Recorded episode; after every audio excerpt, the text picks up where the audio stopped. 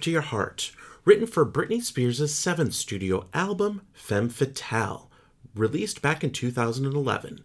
And this was co written by today's guest, Sophie Stern. I want to welcome you all to the Original Doll Podcast. I am your host, James Rodriguez Horton. On the Original Doll, I unpackage music with the people who created it. And it's philanthropic. For every question a guest answers, we get items donated to charity. And for every listen we get on Apple Podcast within the first 24 hours, we also get items donated to charity. We've been able to help women in domestic abuse shelters. We've been able to help homeless LGBT teens. We've been able to help uh, people of color, low income families, everything. For more information, follow me on Instagram, the dot original dot doll. And also, I have a Patreon, and Patreon is just a way to support this podcast so that we can keep this going. It's basically me doing a one man show with the guest and the listeners. So, any sort of financial support, any donations do in fact help us, and there's options to give back to charity. So, find that on patreon.com slash the original doll.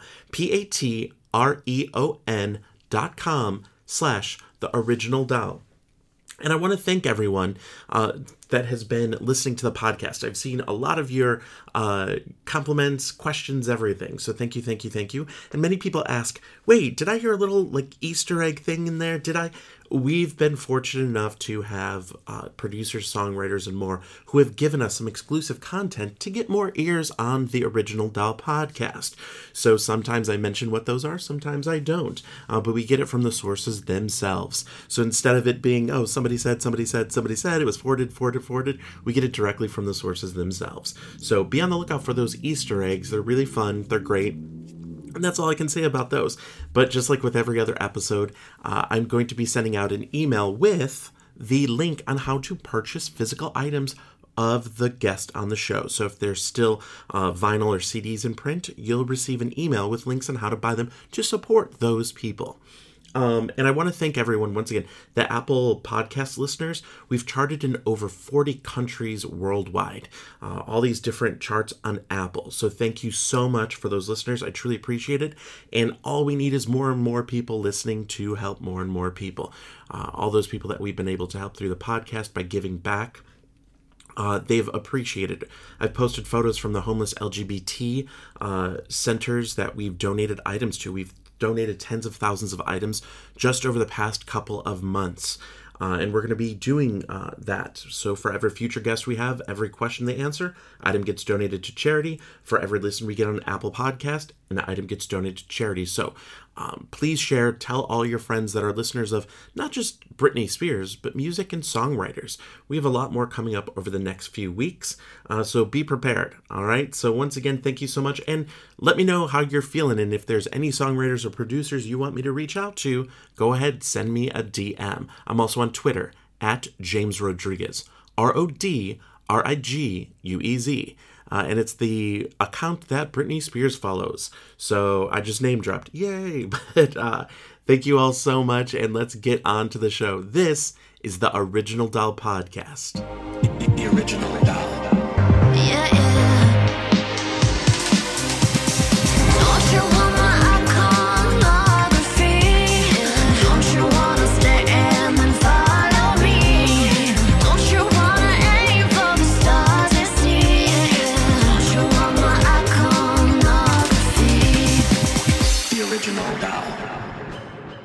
So for me, it was like, it's just been great because I got to talk to these people that I never thought I would talk to. Like, I love Trip to Your Heart. I think it's fun, and I get to, you know, and and it's stuff like this, and it's like you've also like, you know, worked on things, Kesha, Rihanna, like that sort of thing. And Yeah. I I loved when I was talking to Lindy Robbins, and I said, you know, there's so many great songwriters, and she's like, there are, and there's so many great songs that we've not been able to release or things didn't work Yeah. out.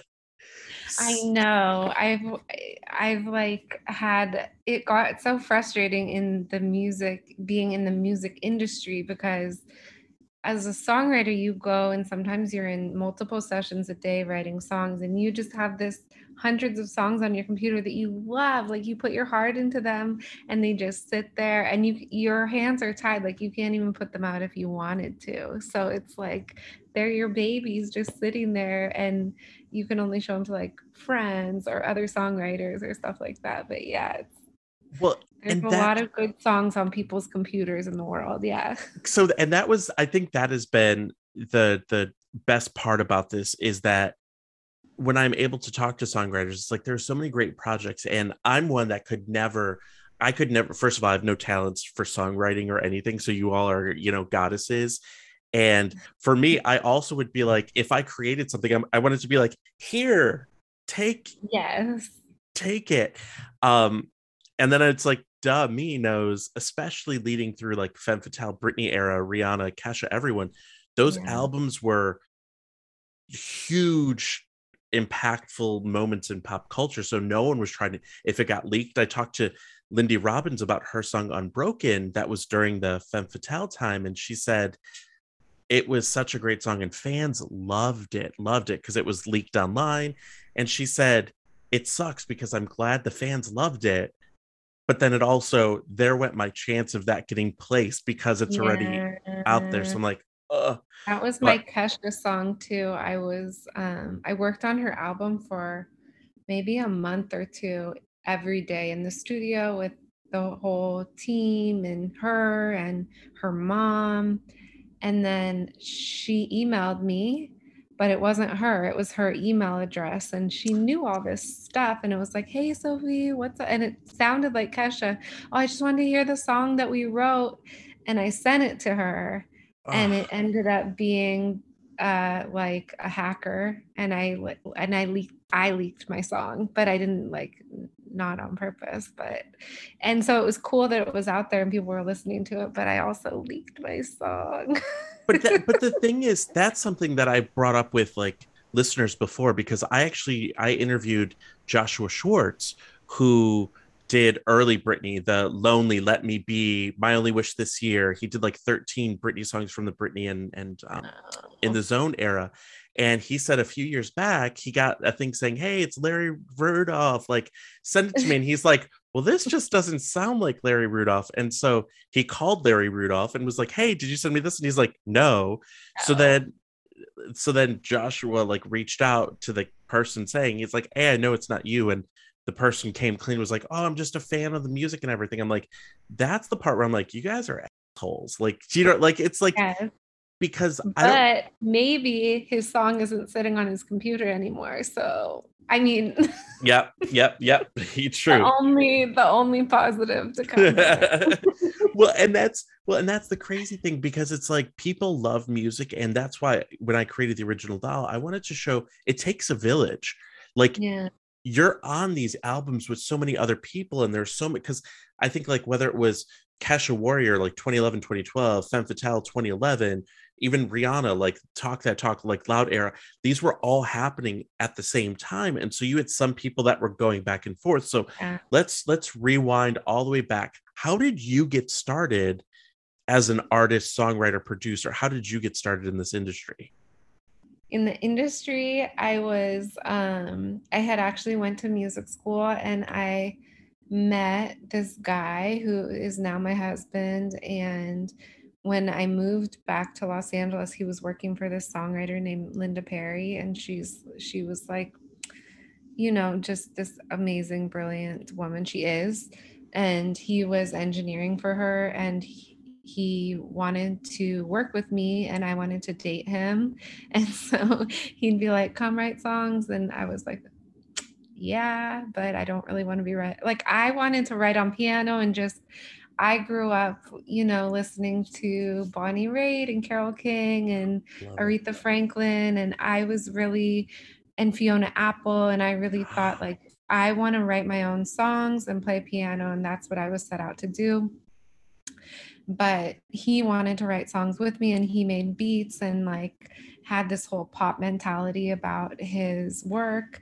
and so i did it i wrote some songs with him to um like hang out with him and Nice. he ended up taking the songs and it worked but he ended up taking the songs to Linda Perry and it was actually like songs I had written about him like before like when we were just dating and they were like my little angry songs at him and he he produced them but he didn't know they were about him and then he took them to Linda and showed them and he called me one day from her studio from Linda Perry's studio and was like Linda wants to use one of your songs for an artist and I was like no, like, I don't believe you. Tell her to call me. And like five minutes later, my phone rings and it's Stop. Linda Perry. And she's a super intense person. She was yelling at me on the phone, like, you need to give your songs up. I did it for Christina with Beautiful. And she like told me the whole um, story about her giving her music over to Christina Aguilera for Beautiful. And she was like, So tell me right now, can I use your song or not tonight? And I was like, Yeah. And I just hung up the phone. I started crying because it was like, oh, oh my God, Linda Perry just called me. And also, what I didn't never think I'd be a songwriter. I thought I was going to sing my songs. So that night I went to the studio, to her studio, and and there was Linda Perry producing one of my songs for her artist. And I sat on the piano and I played on it with the full band. And she was asking me questions. Should we produce it like this or like this? And it was my first real time giving a song and also being in a studio like that and you know having um, like such a strong female writer producer coach me and mentor me and believe in me. And she then a, a few days later talked to me about like she wanted to start a publishing company so could me and david be a songwriting team and could i write songs and she could give them to artists. So for years uh, or for a while I, I- I don't remember exactly how long i was writing songs for for linda and she was sort of my mentor telling me this is this is great this is could you could work on this and i'd go every couple months and just play her all the songs that we would write. And she would um um kind of like coach me and it was this amazing experience. But um eventually me and me and David were dating and we broke up and I was like I want nothing to do with this whatever. We took a break I went on my friend that I grew up with um, was this artist at the time named Schwayze he's still an artist but he was um, he was working on a, a record and and we reconnected we grew up together since we were five and I started playing him some of the stuff I wrote, and he was like, "Write me hooks." And he had this manager coming through his studio, and the manager was like, "Look." So he started taking my songs to different publishers, and was like, "I want to sign you. Come to my house and meet with me." And I was like, "No, I hate pop music. I don't want to do this." And my friend's like, You're stupid not to go to his house. So I went to his house one day and I didn't, I wasn't a fan of pop music at the time because Yeah. I didn't understand it. I thought it, I was really into singer songwriter. I didn't understand pop so much, but I went to his house and he played me Britney songs without, he played me Katy Perry and and Kelly Clarkson and Britney songs and he played me them without the lyrics and melody on them and was like could you write to this if you wanted to? And then he played me with Max Martin's melody on it and said could you write lyrics to this if I needed you to? And I was like okay I'm like dumb if I don't do this and he offered me a big publishing deal and I took it and that's what got me started in the music industry is that um, I signed a deal with him and he started putting me, he was the guy at the time, he was the producer, and he started putting me in rooms with everybody from Britney to Kesha to Rihanna to every pop artist at the time. And I, we were a little team that he would ha- have help write songs for albums that he was uh, producing or executive producing. And that's that was the start of my of my career and it was this really cool and crazy ride and and uh, like start that I didn't foresee coming but once I did it um, and I can um, wait for your next question but it was I had I saw pop music in a totally different way and had this appreciation for the craft and and everything that I didn't have before. So it flipped in me. Hopping out quickly to remind you to join me on patreon patreon.com slash the original doll where you get exclusive content not available on this podcast. And basically it's help keeping this podcast free for all. Uh, it does cost money to keep this going with all the server space and everything. So shout out to rochelle to peter to tyler to tommy jenny max luke rami uh, all my patrons at patreon. Thank you thank you thank you so much. We have a lot more coming. Patreon, P-A-T-R-E-O-N E dot com slash the original doll. Thank you, thank you, thank you again to my patrons. Uh, go ahead and follow me there. Don't forget on Instagram too, The original the.original.doll. Now back to the show. Spread my wings out into the dark. I'll fly away on a trip to your heart. Break these chains that keep us apart. I'll fly away on a trip to your heart. Ooh,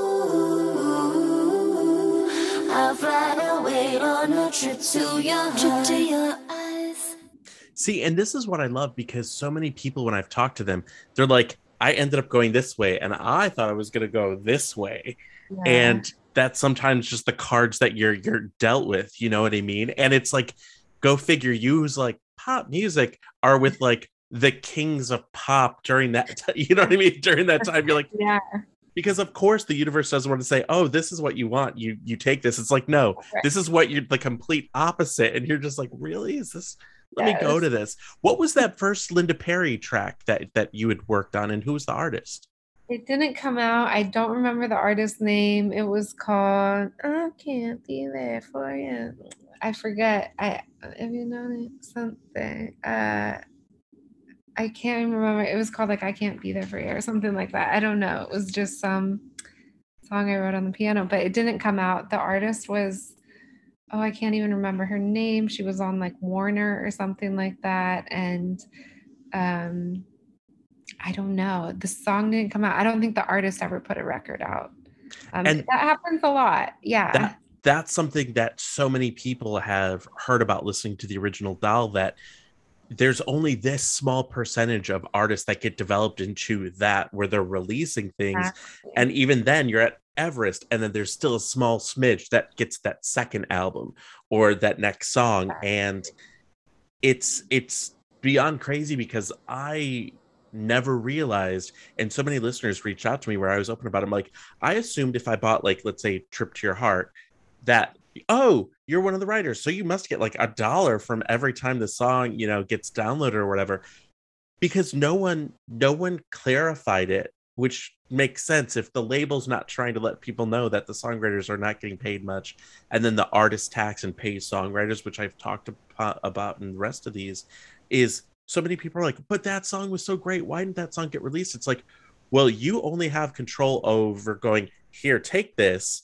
from Yeah. there will the artist cut it will it make an album will they push to release it so there's all these hurdles so you had to have been somewhat familiar with the music It like- was all over the radio. Yeah, I knew all about it. It was all over the radio, and and my David, my boyfriend at the time, he loved it. Like he thought the production was so brilliant and was listening to it all the time. So I knew it. I just it wasn't what I listened to. So let's go to let's go to the the the Britney part. Okay, how Yeah. did that song come to be? Because I had different songwriters like Casey Livingston who worked with Bloodshy Avant. Lo- Oh yes, I love her. Yeah.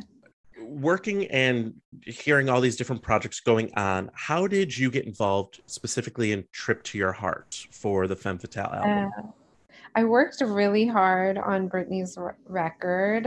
Um, my publisher was executive producing the record, and uh, I'm he was he had rented out this big studio in Los Angeles and just had people come in and write. So I was writing, and then uh, Britney's A and R is like this awesome. Do you know about her, Teresa LaBarbera? Teresa LaBarbera's Yeah. right. Everyone has had phenomenal experiences with her, which is great. She's a special person. She she's just this woman who's a badass who found Beyonce. she's from Texas and she just refused to live in Los Angeles or New York. Like, she's like, I'm from Texas, I don't live there. So she lived in Texas, and her husband was a ballet dancer, I think, but then learned how to fly a, a plane so he could fly her back and forth to her meetings. Stop. So she had a whole family. She had kids, everything in Texas, but she would fly back and forth to her meetings or whatever, her business. And then she's like, but that's not infiltrating my life in Texas. So she lived in Texas in the middle of nowhere. Like I say that because I don't know Texas. I'm from LA. I'm like, I might sound ignorant, but I think it was in the middle of nowhere. It was like two hours outside of Dallas. I, I think Dallas, now I don't even know. And so I flew into Dallas and it was like she also has uh, she also has a bed and breakfast in her little small town. So it was like she hosted all these I mean she would host writers. She decided for Britney's album she was going to have writers all together in her bed and breakfast. That's amazing. And I was like honored to be part of it. I met her and she's like, let me fly you to Texas to do this. And I was like, okay. And I was a new writer. I didn't know they flew me to Texas. I had like a limo or something pick me up from the airport and drive me two hours oh my in god. the middle of nowhere to a bed and breakfast. And at this bed and breakfast was like these incredible producers and writers. And we lived there for days all together and like um, wrote songs for Britney. And it was this really cool.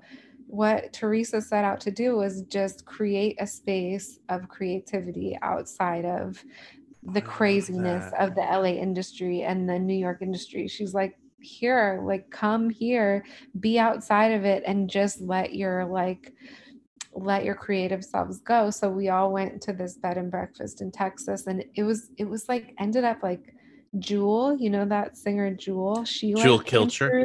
she's What? from texas and she was writing for britney and like oh it, it was just such good good writers down there but it was like this crazy like what are we all doing in texas but we're all here writing so that's how i got into the britney record Were I there think- at that time though, were there any of the songs that ended up other than like Oh, the yeah. trip?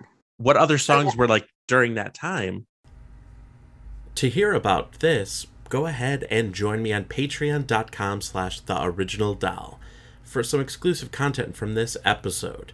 Don't forget Instagram, the original doll, Twitter at James Rodriguez, R O D R A G U E Z, and Patreon for even as little as a dollar a month. You're able to help keep this podcast going and get exclusives, like when we break down Femme Fatale.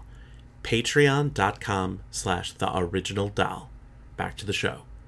And just had different writers come through like this. So actually, like for Trip to Your Heart, where I uh, wrote, I think Trip to Your Heart was was written in in Conway with Nicole and Blood because Bloodshy and Avant had like a week at Conway, and I think that's Mhm. where I wrote Trip to Your Heart. I'm just trying to to remember. Um. Uh yeah.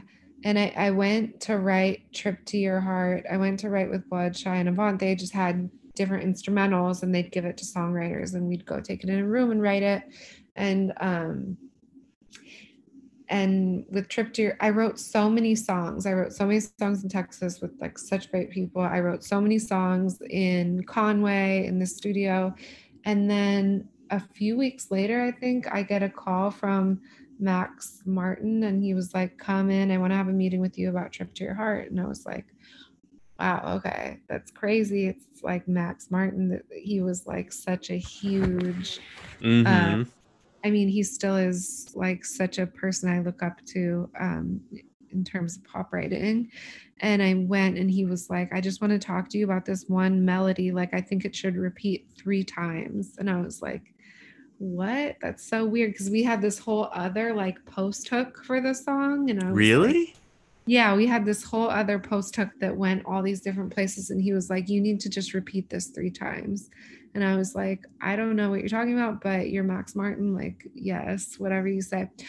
Oh, no. You know what's crazy? I had said in the writing session, I think we should repeat this. and and yes because david reminded me of this after the song came out and when i went in the meeting with max martin i was like oh that's crazy because that's what i thought but i like went with what somebody else said and i was like so stoked because i thought like ooh i had like this but but i thought that we should have repeated it four times and max said only three times so i was like i don't know about three times but you're max martin yes for sure whatever and then when Britney ended up singing it and it came out and I heard the three times, I was like, that was really perfect for that song. And you know, So- So then, how? What part did Nicole Morier play in in it? we just sat and wrote together the song. Um yeah, we just sat in a room and wrote together. I was like, I remember having such a bad migraine. They ordered sushi for us. So I was just like laying on this couch eating sushi. Like it was the most luxurious thing. And I was in so much pain.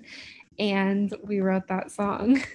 And it was always like that, that had always happened to me writing songs. It was always the sessions. I was like, this is such a weird session. I don't think this song is anything those are my songs that got cut always. Like those are the songs I got.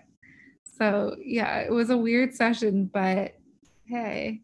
Well, and and I think I read in an interview with you where you basically didn't even get a heads up that it was uh, going to make the album, and you were like, "Is it going to make the album or is it not?" Oh, Like, no, and you, I saw it on Apple on the iTunes or whatever when this record came out and it was on and I texted my publisher and I was like, uh, my song's on the record. Like, is this real or is this fake? He's like, it's real. And I said, like real, like I should like drink now, like celebrate, or like I should wait. And he's like, you can drink now. That's how I knew it was real. It was like, oh, it was so crazy. But with Kesha, like he called me a week before and was like, your song isn't on the record anymore. But with Britney, he didn't call me and say your song is on the record or not. I had to figure it out. So it was Well- like surreal. and this is something that's really cool. And I actually was cracking up with Casey Livingston about this. I said, she said, you know, James, if somebody wants me to write a book on how to make it on an import only extended bonus edition track of Britney Spears, I'm your girl. so you actually got this placement on the standard version of the album, which is amazing because it's it, there's limited real estate on an album Yes. and the th- the common theme that i've you know common comments that i got from many people is how advanced in production and sound the femme fatale album was as a whole that it was a mm. game changer. And your song is one of those that's included on that. I had there was where is it at? West from west virginia said trip to your heart is i think one of britney spears's best best songs ever because I think it has this funky Euro thing that we weren't expecting, and yet we appreciated it with open arms. Tell anyone you talk to that this is a badass song, and we're happy it's around.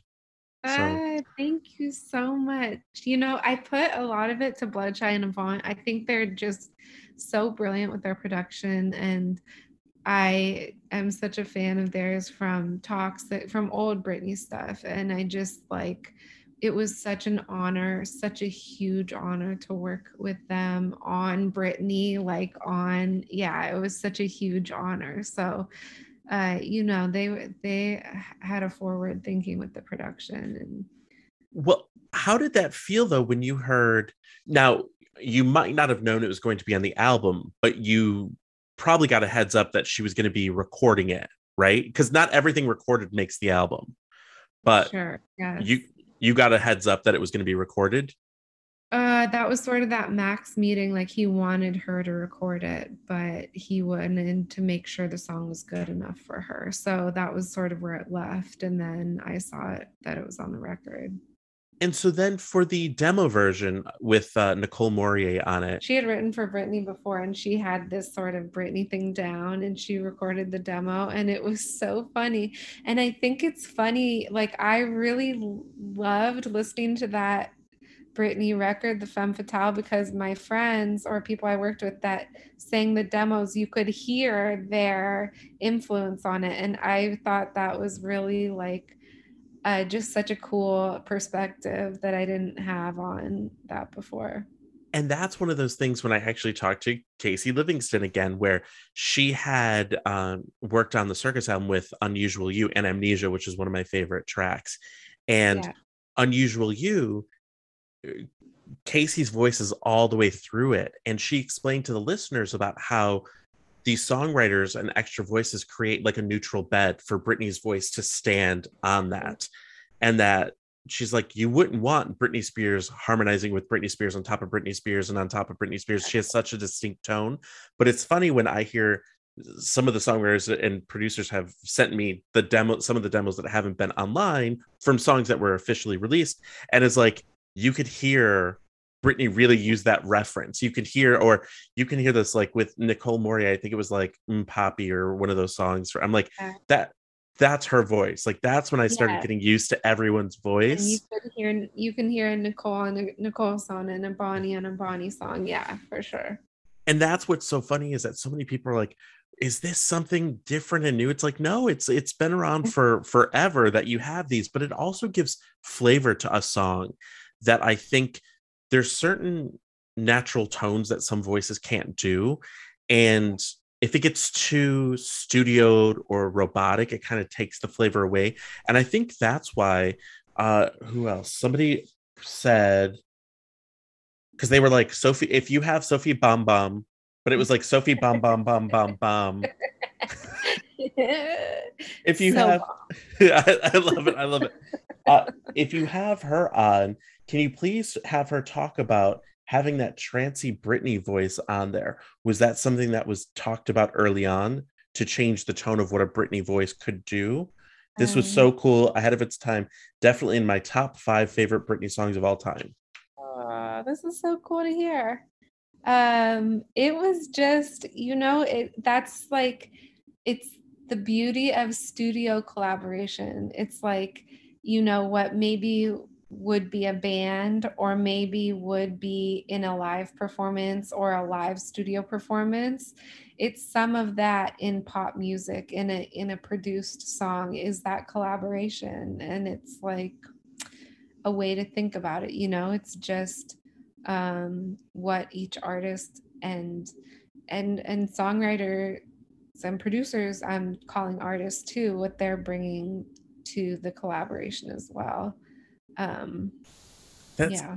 See this is what i love because in this situation you you're talking about it being a collaborative effort and some some people never acknowledge the other songwriter or the other producer out there. And i'm like well that's weird. You were in the studio with said person. There's a photo. Like that's bizarre. But i think it's but i think that what i don't want to be lost is here you are new to the Britney world about to get this, you know, doing this writing camp kind of thing. You have Nicole Morier who already showed, hey, I'm on a Britney, you know, she was on the circus album, things like that. And her voice has been used on a lot of Britney demos, even stuff she didn't write. And she's another like elusive one. It's like the elusive chanteuse. I was like, Yeah. Are you there? Are you there? i don't know no one no one wants to so i just i just in my mind i just think that she's like this fairy nymph that comes out does her thing and then You goes back that might be that might be accurate so so let me ask you this the other songs that you were working on during the time with like Britney were they the bloodshine avanti things or were you like were there any like what sort of other flavors Yeah. were you playing with I I did a bunch with Bloodshy and Avant. Um, I did some with Luke and his producers. I did some with Oak and Pop. Oh my gosh, I wrote this song with Oak and Pop. Um, Oak Felder, I think is his name. Yep. He did like Ariana Grande, and uh, he's he's so good. And I did a song with him and Pop and and Bonnie. I loved this song so much. Me and Bonnie tried to figure out how to get it on a record for years. Like even Bonnie was going to Oh. release it. We loved it so much, but um, that was one of my favorite ones I wrote during the time. Um, is there ever a uh, chance that you would just kind of release it yourself like you would do your own take on it Uh, not anymore. At the time, like, or over the years, I had thought about it, and I, I, I really wanted Bonnie to put it out. I thought she could do a really cool job with it. Um, and I pitched it to so many different artists, but it was never quite the right thing for them. And um, yeah, that was one of my favorite songs. But now I don't think I would put it out. Um, I worked with Mike Elizondo. I love the song I wrote with him. Um, uh, I worked with. I I- it was honestly months of doing it with in the studio every single day with different producers and writers. Um, and I feel like it was just I got I don't want to say lucky, blessed, fate that I got a song because there was hundreds, hundreds of songs that were written for her. Well, and that was something where these are not Bonnie McKee was already a name that w- you know what I mean that was like making things happen. So it's like there you are, you're not only competing for that real estate, but also then collaborating with her. And I think that's the fun part about like like this sort of kids in a sandbox. It's like you bring the tools that you have, you kind of let other people use it. Some people don't want to share, some people do, but I think the fun thing is hearing about this because it was like this think tank. And i know with with you know Casey, and i know um she talked about the song scary. That was a like a japanese like bonus track like she said but she she's really good at getting those extra bonus tracks overseas where she talked about you know Britney had recorded it and then i interviewed Maya Marie about the song and she's like yeah the backing vocals were hard because it was like this weird staccato thing at the beginning. I couldn't do it and and casey's voice is so great and texture in its own that she's like i was being distracted by hearing casey's voice then you hear Britney's voice and i'm supposed to be like this third voice in there doing this. And just hearing it, it, it in that way it's like i love when people are supportive of each other as artists where it's like Uh, you, you do this thing and you do this thing well. So let's go to there was somebody that had messaged me and it was called like I I'm done David. They said ask about I'm done David and I'm like I'm done David. So th- oh, you're you're like oh that is a song. song? Yeah, you're a song. wow! I had a band with with David called Sophie and the Bomb Bombs, and "I'm Done" was a song that I had written that I was going to put out, but I never put it out. It was another. It's another computer song. So clearly you have several people that know your music and that are like wanting to which is how which is which is always great because I think and a lot of people have reached out about different songwriters too and said, "Oh, in an interview they mentioned this one song the one time." So then they're like, "Talk more about it," and I'm like, "So it's crazy." But yeah, so we'll so, so beautiful that people are into the the It's- the, the craft and songwriting. It's yeah, it's its own thing. we've had so many people reach out and just say, you know, I never thought songwriters like I never understood how much difficult time it could take, time consuming that like uh, when I explain to people, hey, if your song gets picked, that doesn't mean that album is coming out in a week. It could be a year. And then Yeah. from there, royalties and everything, that could be another year. Like you don't get that immediate thing. And I had a song i got an email that a song came out in australia with this band the veronicas oh, 101.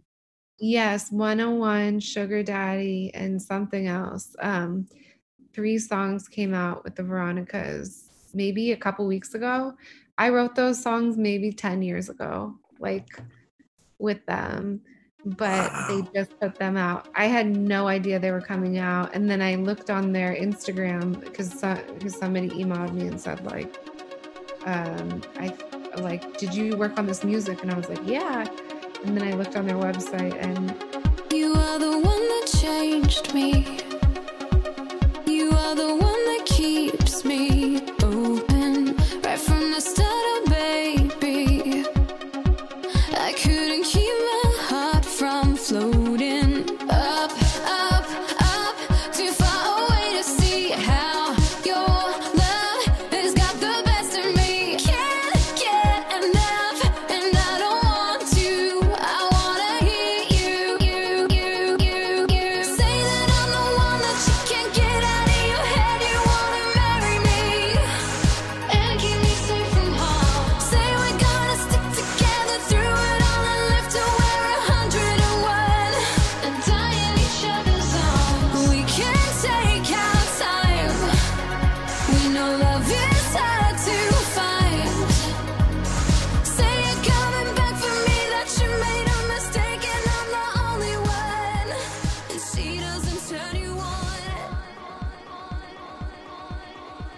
songs came out, but that was like 10 years. You just don't know. You have no idea. I worked on a song like years before, and then suddenly somebody gave it to a K-pop band, and it came out years later in in Korean. Was that like- second date?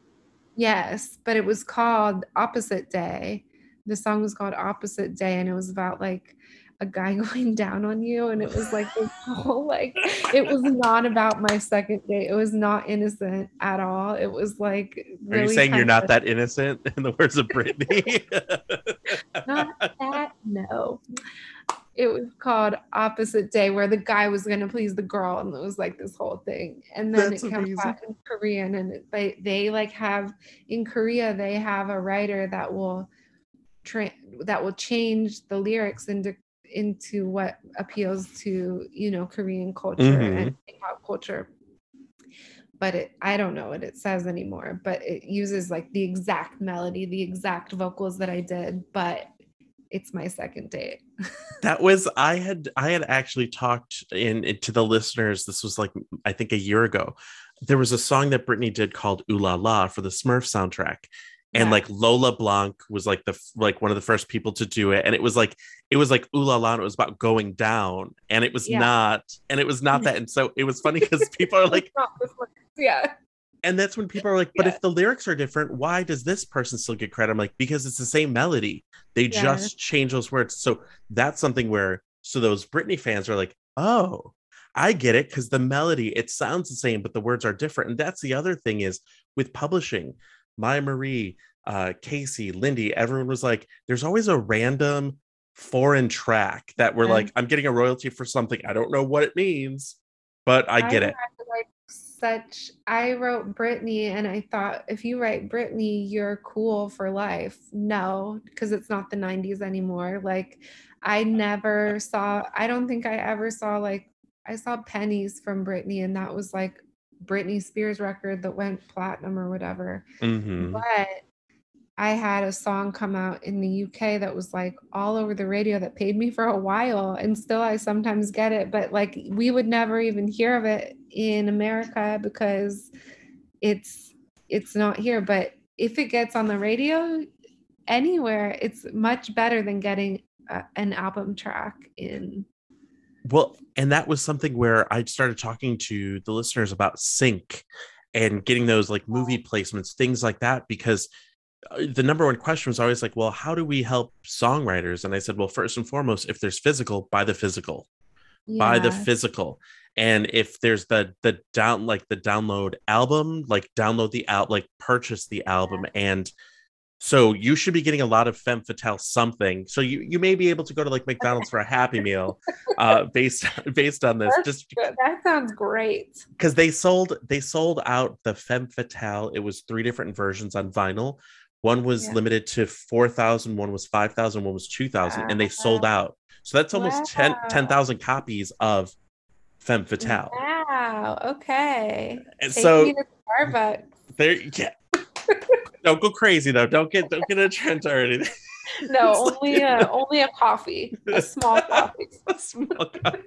I love it. But so the cool thing is, in in this being able to talk to you and learn all these things uh, about these songs and stuff. So let me ask you this: so when you're working with for Kesha or working with Britney or working with Rihanna, because they're three distinctly different women in the pop realm, how do you approach them differently? Like, how did you? Okay, so how did the Rihanna like, eh, you know, writing camps or anything working with Yeah, her? it was just writing camps with Rihanna. Um, she was like the person I always wanted to write for so bad.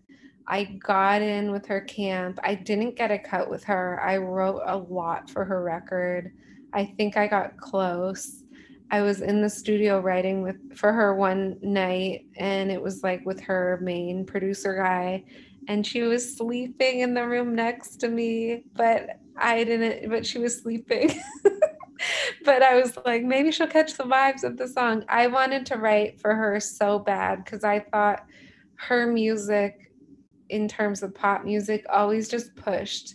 It always just pushed, and um, it was always so unique and like just bad, like badass. Um, and so I, I really wanted to write with for her and I wrote a lot um, for her, but I didn't make it on the record. But the Britney track was a really cool jump for me because it got me into a lot of rooms like Rihanna, like um, it was pretty much, you know, any pop record that was coming up, I was able to go right. And I, I was uh, like, it was really cool. I was I flew around the world to different places writing because I got a Britney song. And when Okay. you're a songwriter at the time, and that's the big album coming out, and you're on it, you're able to get into a lot of situations. And um, I was really blessed to be able to get that ride off of having a Britney song. Ah, see, I I love that because it's like to your point, like I picture you because you're like pop was maybe not like, but it's like there's that Rihanna. There's something about her where she's she's pop, but she's steering the ship so much as to where it's going, and it's like you look at this stuff and you just go, this is this is where music this like the anti mm-hmm. album like it was from beginning to end it blew my mind in a way that i was like i think for many times people don't think of women artists as these creatives that these game changers Yeah. like we can throw it like Ed Sheeran is this or The Weeknd is that, and they're all great in what they do. But I feel like women don't get the shine for Yeah. pushing that because Rihanna's album, what I love is Anti would not have been made 10 years before or five years before. And there and you she have was you know people artists like that are hand picking they're making like vision boards for what they want their sound to sound like. So even though it might be stacked with male producers you know somebody like her probably should be getting pr- production credit or beyonce or because they're curating their sound. And i see the sheets that would go out and it's not um, just the producer who's creating the sound it's also these women who have the vision And what do you mean by sheets for the listeners? What do you mean by sheets? The sheets that Um, go out.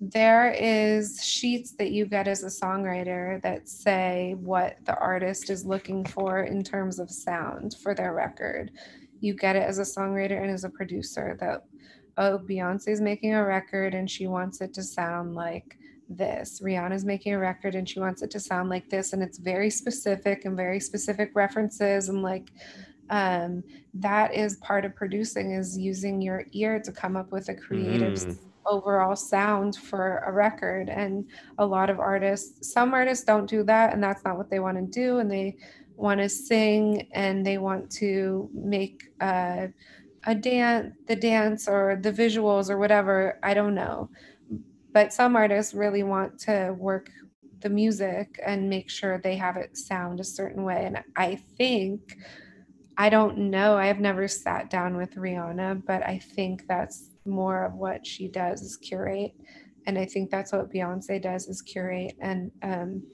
and that's producing to me. See, so do you remember what the the sheet was for like Britney? Because here's the thing, this is somebody who the the circus album really solidified that she's back in in the game because the blackout album did well for many fans. Some people were like it didn't do well but circus really brought max martin was back in in the picture and then with femme fatale dr luke was on there. So dr luke had to have been attached almost at the beginning of the creation of the project. I think you know he had a lot of young producers under him that had a great vision for what that sound was um, and they really you know i think they I, I don't a lot of it was like a like a brill house or like a you know like a songwriting building that was happening at the time where luke had signed like I don't know, maybe there was 10 or 15 of us. I was signed after Bonnie and there was this guy J Kash that was signed and there was like a few top line writers and there was like maybe seven young producer dudes and they were like very creative in creating this sound and I think that was part of what um, Luke was good at as a producer was finding young talent that um, that was forward. And so I think a lot of the sound sparked from sort of these guys that um, that were creating this these kind of sounds. Oh, I love that. I love that because it's it's important to see that there are so many different facets in this that you're not just a songwriter, you're signed to publisher and your publisher, you know, does this and that. So um I'm trying not to take up too much more of your time. So I want to um I'm here.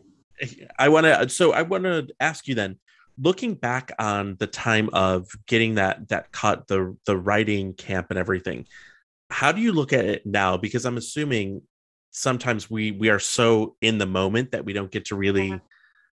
you know looking back how do you feel about the whole process Um, it was a journey. It was an experience. I think it was uh, its own thing. It's like being in being in the shiny thing of the moment, and like there's a very um, uh, that's like you know making pop culture, and it's not ever some something that I see myself. I don't think I'm like that cool of a person. it's not something I saw myself really doing or you know um so I am really grateful that I got to be in that experience and it was a wild and crazy um crazy thing to be a part of and and also there's something about it that was like you can be a part of what you think as a child as like a kid that wants to be a songwriter would be like if you when i think about myself as a kid oh you're going to write for britney spears one day and be like get a platinum record and be in the room with all these people i would like think that's crazy. But then being in it i couldn't enjoy it really at all because I was so nervous about where how am I going to do the next one or how like Mm, am I doing good enough right now? I was really hard on myself as a writer and then looking back on it it's like um it didn't fulfill what I was trying to fulfill as a creative person. It fulfilled like this really cool moment and I'm so glad that I got to write a song and that I it got to be out there, but it wasn't the, like it didn't create the happiness, you know? It Mhm. wasn't like if I get this song, I will be happy. And looking back, I wish I I wish I was in the moment more to like mhm. really appreciate that experience and not be like crazy looking for the next thing or wondering what's going to happen or how like I don't know. Looking back I wish I could have been in it more but uh, I'm really grateful I got that and I think if I was like my younger self I would be like wow. And finally I got my platinum plaques last year for my birthday because for so long I didn't get it because I was like, I don't know. I couldn't, I couldn't like wrap my head around that I had that accomplishment. And Mhm. last year, um, my husband bought it for me, and it was really cool because I, I started saying, I really want my platinum plaque. Like, I want the plaque that showed, that shows what I did and Mhm. I um and I got it and I just I'm really like I'm really proud of myself for for getting on the record and for for you know de- honing and like developing my songwriting skills that could get me there. I think that's really cool. Um I yeah I love it. what I, I think what I'm trying to say is like I would I some of it started being less about the craft and more about like the industry part of it. Mhm. and the craft is what really really matters to me and what really has always mattered to me. And I wish I like stayed in the mentality of the craft more than I was taken by like I hope this industry person likes it or likes me or like am I writing the right thing for them? And that sort of takes you out of the, the craft of it. So Well, there's both sides for me. and I think that that's one of those. I love it because you're, you're being open and honest about it. Because I think that's something that many people can feel and get caught up in. You know that you whether it's in this industry or another industry, sometimes it's like, oh, you don't get to enjoy it because you're too into the moment. This, but then it starts going, well. Now I'm more concerned about these external factors, and I'm Yeah. losing sight of the craft itself and the things I do.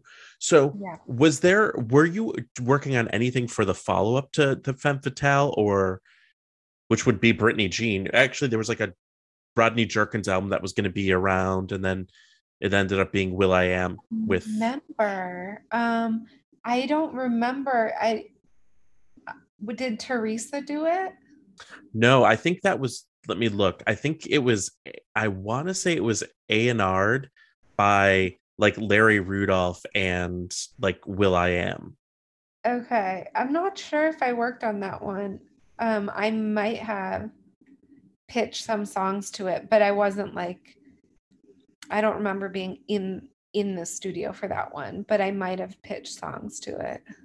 Yeah, because that's one of those things where it's like, it's the the album was going so many different different ways, and a lot of these projects start one way because it was like a Rodney Jerkins thing, and then last minute they were just like, nope, now she's signing to Vegas. Now we're doing this will.i.am produce thing. So then everyone over here, Yeah. Yeah. and that Mhm. happens. That happens a lot. Like where I, when I talked to Joshua Schwartz, him and his writing partner Brian, they worked on all this Britney stuff, and then in the zone they did Brave New Girl with Kara DioGuardi, and by the time that that was done, Britney was going to be working on the original Doll album, which is like the lost album, and Okay. then Blackout, and at that point, Britney cut off every person that was from the old regime Yeah.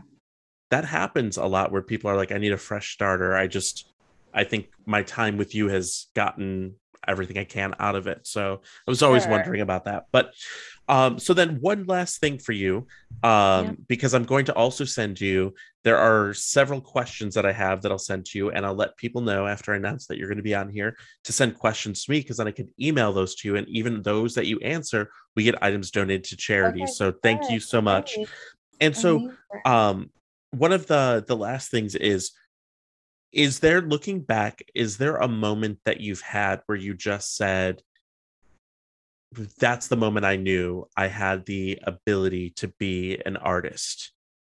What was that sh- that light bulb boom or you said you know what? It's you know music or bust sort of thing. Where was that moment that you're like you know what? This is what i'm going to do it was never a question for me. I would I like remember being three years old making songs on my radio on my little like radio thing.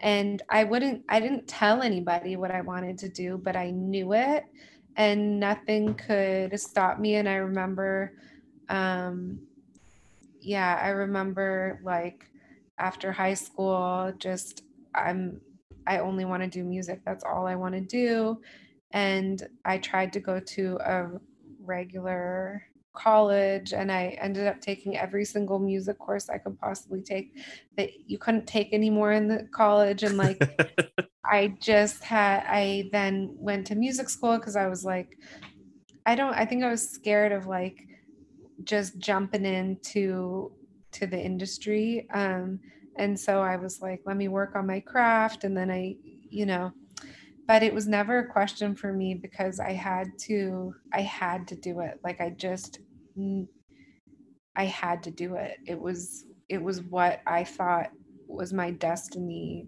to to do and and I had to to follow that and I followed it um as far as I could and I was obsessed. I was obsessed with music. I was obsessed with songwriting um and I was obsessed with yeah it was like um it was like an, an inspiration and also like uh, a math problem for me trying to figure out how to write songs and how Mm. to and i ended up going on to produce and i produced people uh, the last like f- few years i was producing people uh, before covid hit um, i i took it that route of like I have to learn how to produce and I have to learn how to.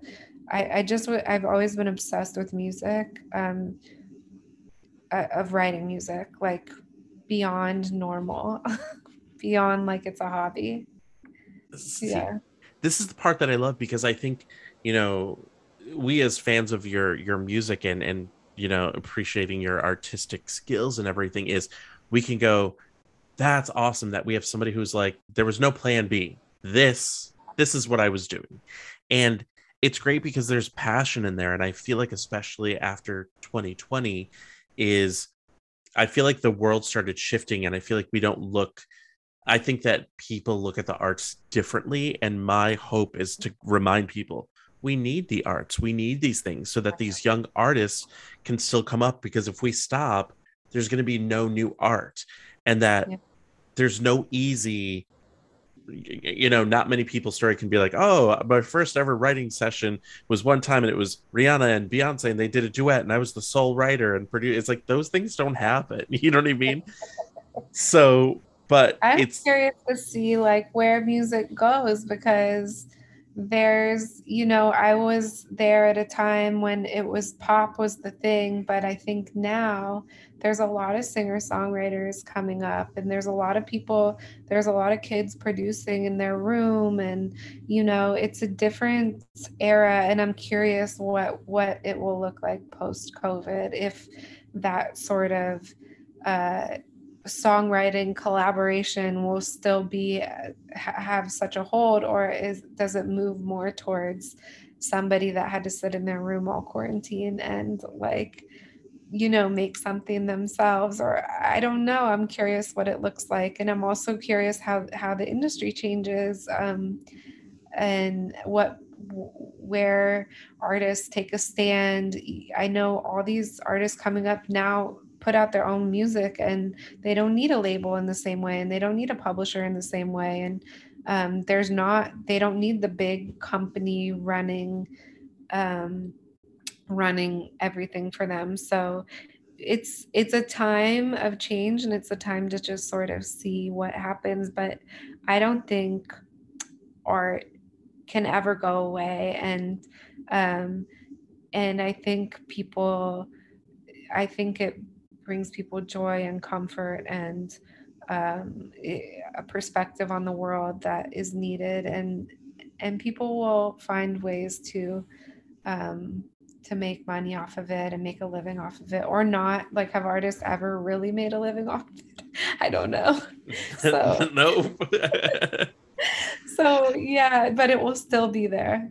Yeah. Oh my god, I love it. Well, I want to end it on that because I think it's it's an uplifting way to talk about where we go from here and how no one knows what the next hit is going to be. No one knows what the next song is going to be that gets everyone, you know, on board to say, you know, whether it was I today for some reason I was listening to Black Eyed Peas and then I was like, "Oh my god, Mazel Tov." Like and how those songs were these epic things and then Old Town Road. But then I'm super excited about the Olivia Rodrigos of the world. Like Yeah. I'm excited about the theatricality of songwriting again. And I feel like we're at this point where commerce and art is like, well, we don't know how to make this work.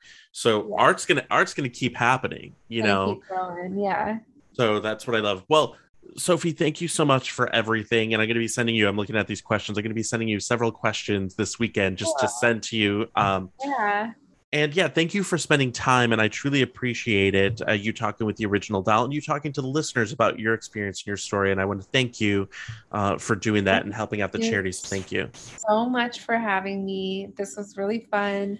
Thanks for, you know, all the work that you do and putting the spotlight on songwriters. It's really cool. Want to thank once again Sophie Stern, and you can find her on Instagram, Sophie Bum, B O M B O M. And I want to thank you all for listening. Hope you learned a little bit more about Trip to Your Heart from Femme Fatale by Britney Spears. Don't forget to follow me on Instagram, the.original.doll and patreon.com slash the original doll that way you can keep this podcast the original doll podcast going uh, and tell other people about it share it We have a bunch of fun things coming up over the next few weeks, leading into fall and winter. So, thank you so much for listening. I will see you on the flip side. The original